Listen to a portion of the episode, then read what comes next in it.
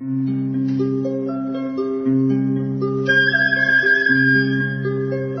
رادیو کودکان دنیا خوش آمدید.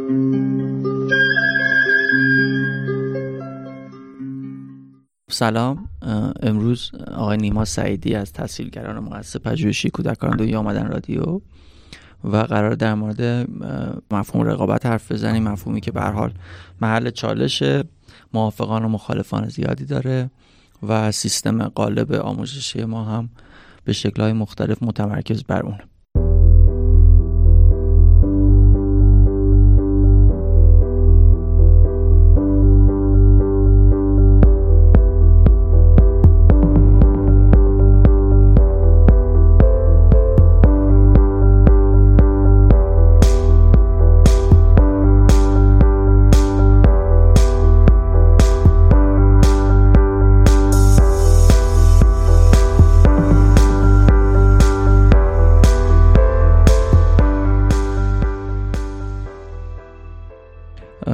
خوش اومدین آقای خیلی ممنون.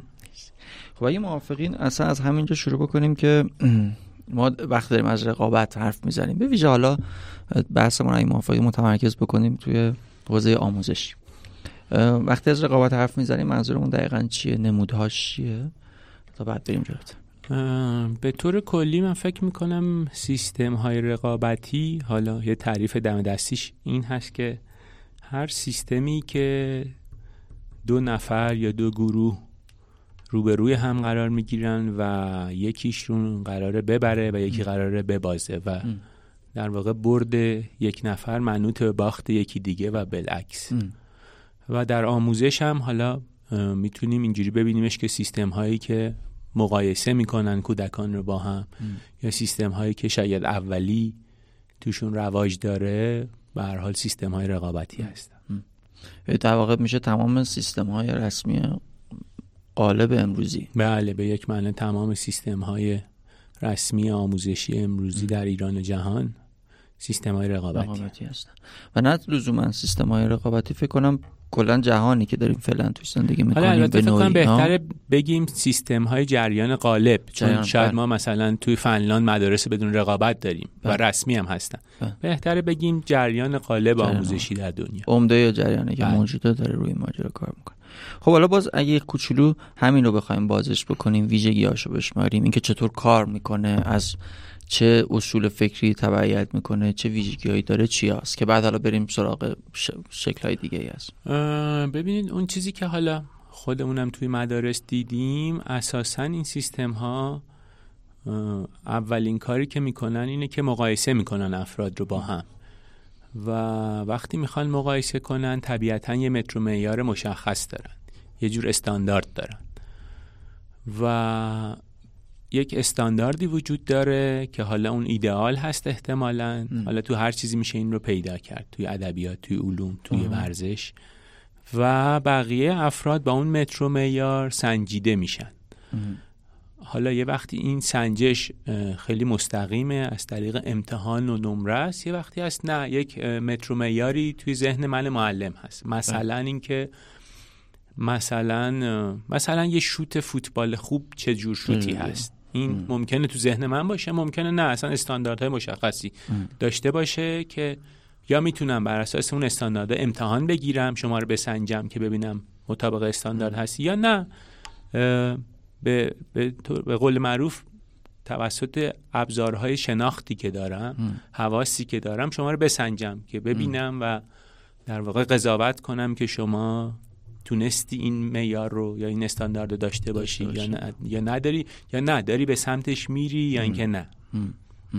و یکی از ویژگیش در واقع همینه. یک سیستم های رقابتی یک هایی دارن که به شکل های مختلف ارزیابی می‌کنن که مخاطبشون فاصلش با استاندارد چقدر چقدر یا تو اون معیار اصلا میگنجه یا خیر؟ اگر تو معیار نمیگنجه احتمالا حذفش می‌کنن. میرن سراغ کسایی که تو اون استانداردها می گنجن یا به اون استانداردها فکر می‌کنن می‌تونن نزدیکشون کنن. آها.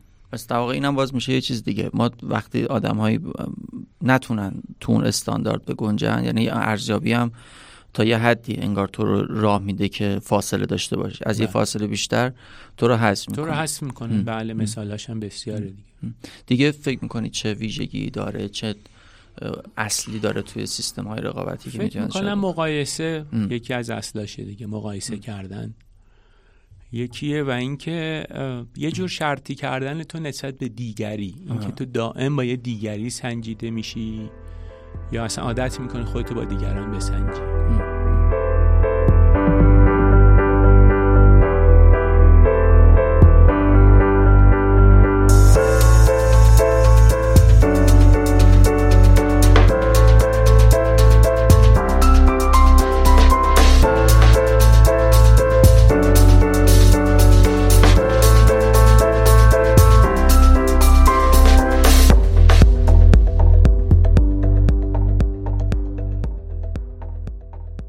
باز یه چیز دیگه که فکر می‌کنم حداقل تجربه شخصی خود ما اینه که زمانبندی هم دارن. یعنی تو برای دستیابی به اون استانداردهایی که یه سیستم رقابتی می‌خواد یک بازه زمانی مشخصه. تو قرار نیست که مثلا چه تو دبیرستان جمع و تفریق رو مثلا به اون استاندارد برسی و تو اول اون دبستان اینو برسی. ها بله به هر حال چون که خیلی به هر حال نتیجه محور هستن این سیستم ها دائما سعی می‌کنن بهینه کنن. نتیجه که می‌خوان بگیرن. و این شاید در نگاه اول چیز بدی هم نباشه. آدم فکر کنه چه خوب. وقتی میشه یه چیزی رو بهینه کرد هی بهترش کرد هی بهترش کرد چرا که نه. منتها به نظر می‌رسه چیزی که در نظر نمی‌گیرن تفاوت های فردیه. و اینکه حالا مثلا همین که گفتی جمع و تفریق احتمالا هی سیستم های رقابتی دارن خودشون رو بهینه می‌کنن که تو زودتر جمع و تفریق یاد بگیری. با ابزارهای مختلف یاد بگیری تو سنهای پایینتر تو مدت زمان کوتاهتر یاد بگیری. و خب براش هم استاندارد می‌ذارن دیگه. حالا مثلا خواندن نوشتن دیگه تو تو هفت سالگی باید حتما یاد بگیری. این از روز اول که اینطوری نبوده. هی تغییر کرده هی رسیده به این استانداردها. و لایه اولش هم شاید اینه که چقدر جالب و چقدر خوب که میشه یه چیزی رو تو زمان کم یاد گرفت یا تلاش کرد. منتها به نظر فعلا نریم توی نقدش. فعلا می‌خوام که خوب ببینیمش چیار داره. اوکی. یکی این بحث استانداردهایی که مطرح کردی مقایسه نتیجه محور نتیجه بودن, محور و بودن. خب برنامه زمانبندی مشخص. مشخصی که دارن. و طبیعتا برای اینکه ببینن تو چقدر تو اون استاندارد میگنجی چقدر فاصله داری. بنابراین باید ارزیابی و امتحانی وجود داشته باشه سیستم نمره دهی وجود داره. باز دارم فکر می‌کنم که چقدر این با اون مفهوم از پیش تعیین شدگی آیا نسبتی داره سیستم رقابتی یا نه؟ اینا لزوما ربطی ندارن به هم. به نظر من داره برای اینکه خب به هر حال وقتی تو استاندارد داری استاندارد از پیش تعیین شده دیگه. استاندارد چیزی نیست که تو فکر کنی همین در لحظه دارم بداهه استاندارد رو می‌سازم. نه. استاندارد ساخته شده و افراد باید به اون سمت نزدیک بشن دیگه. حتما از پیش تعیین شده است تا جایی که من فکر می‌کنم. یعنی هم فکر کنم استانداردها و اینا هم شاید مسیری که هر کدوم از این مخاطب باید طی بکنم از پیش تعیین شده. است بله، تو این بله. سیستم های رسمی تو باید بری برسی به فلان نقطه بله، دانشگاه وقتی که بله. چیز اون ماجرا باشی. باز اگر چیز دیگه ای فکر می‌کنی یعنی یعنی من فکر می‌کنم یه چیزایی برای ما مشخص به عنوان رقابت. اتفاقا هممون بهش آگاهیم که خب اینا میشه رقابتی. آیا اشکال ریستری هست توی سیستم آموزشی که فکر کنیم حواسمون نیست؟ اونجا هم داریم رقابت می‌کنیم. من فکر می‌کنم این اینقدر تو این فضا هستیم و نفس می‌کشیم که حتی سیستم ما رو سوق میده به اینکه با خودت هم رقابت کن. به اسم اینکه هر روز باید بهتر بشی هر روز من از دیروزم بهتره و پیشرفت و توسعه حتی می‌تونه کاری با تو بکنه که وقتی کسی نیست هم فکر کنی که من باید به خودم رقابت کنم. بزرگترین رقیبم خودمم. و حالا این هم به هر حال کلیشه های رایجیه که آدم میشنوه و ما میشنویم و حالا میشه راجبش صحبت کرد که اصلا از کجا میاد چه جوریه که چی میشه که. اینجوری فکر می‌کنیم. یه چیز دیگه هم که آره. حالا جز ویژگی رقابته اینه که وقتی که تو استاندارد داری و رقابتی رو راه میندازی آدم هایی که به اون استاندارد نزدیکترن این هم ویژگی رقابته باز به نظر من. فرصت های بیشتری دارن.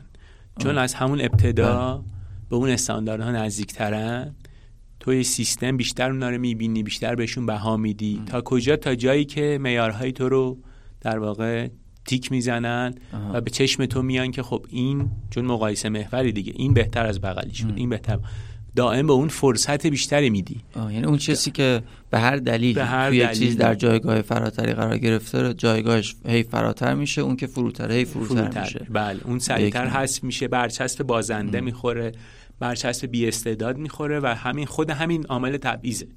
یعنی ممکنه اون آدمی که تو بهش برچسب بازنده یا بی استعداد رو زدی لزوما اینطوری نباشه. تو اون لحظه تو اون سن تو اون به اون موضوع. طبق در اون موضوع. اصلا حتی در همون موضوع تو اون لحظه ممکن دو سال بله. بعد بسیار بتونه بدرخشه. اون تا تو دیگه بهش فرصت نمیدی.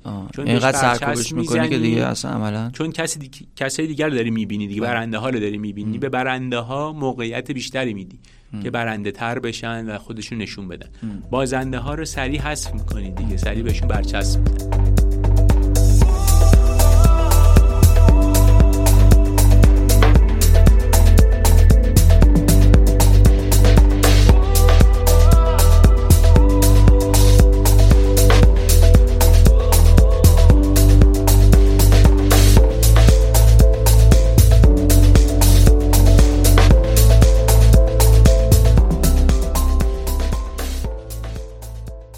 و یه چیز دیگه هم که فکر می‌کنم حالا به ذهن من میاد این که چقدر این استانداردهایی که میگی استانداردهای بیرونی هستن تو سیستم های رقابت. یعنی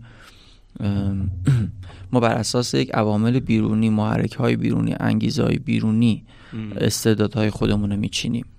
این هم فکر می‌کنی می‌تونه یکی از ویژگی های بله سیستم های رقابتی سیستم های رقابتی معمولا جایزه دارن دیگه. حالا این جایزه وقتی هست دست زدن برای شاگرد اول از این بگیر تا پاداش های مالی تا سکو تا نمره 20 تا دیده شدن در جامعه نخبه اول. گرایی. حتما وابسته به پاداش های بیرونی هستن. اگه باز تو این مرده یعنی تو این نکات ویژگی های سیستم های رقابتی چیزی به ذهنت می‌رسه؟ حتی داشتم فکر می‌کردم تو اینکه دنیا وضعشون چجوریه از کی ما اصلا یه چنین سیستم هایی داریم و تبدیل شدن به سیستم های غالب توی دنیا به شکلی که انگار شکل دیگه متصور نیست جامعه. اگه تاریخی هم داریم آماری هم می‌تونیم بگیم.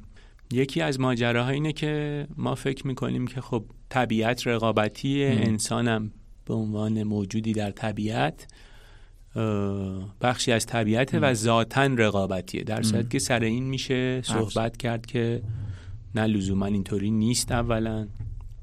طبیعت اگر رقابت داره مشارکت هم داره. مثال های بسیاری وجود داره در طبیعت که موجودات با هم رقابت. نمی‌کنن بلکه همکاری می‌کنن و به جز اون هم انسان شاید تنها موجودیه که طبیعت و ذات خودش رو در طول تاریخ ساخته. یعنی خودش طبیعتش شکل داده. اگر ما بخوایم انسان رو یه موجود طبیعی فکر کنیم فرض کنیم یک موجودی که در طبیعت صرفا هیچ موجودی در طبیعت غذای پخته نمی‌خوره هیچ موجودی در طبیعت سه وعده غذا نمی‌خوره هیچ موجودی در طبیعت لباس نمیپوشه. و هزاران مثال دیگه. انسان این طبیعتش رو در طول تکامل و هزاران سال تمدن این رو شکل داده و تغییر داده.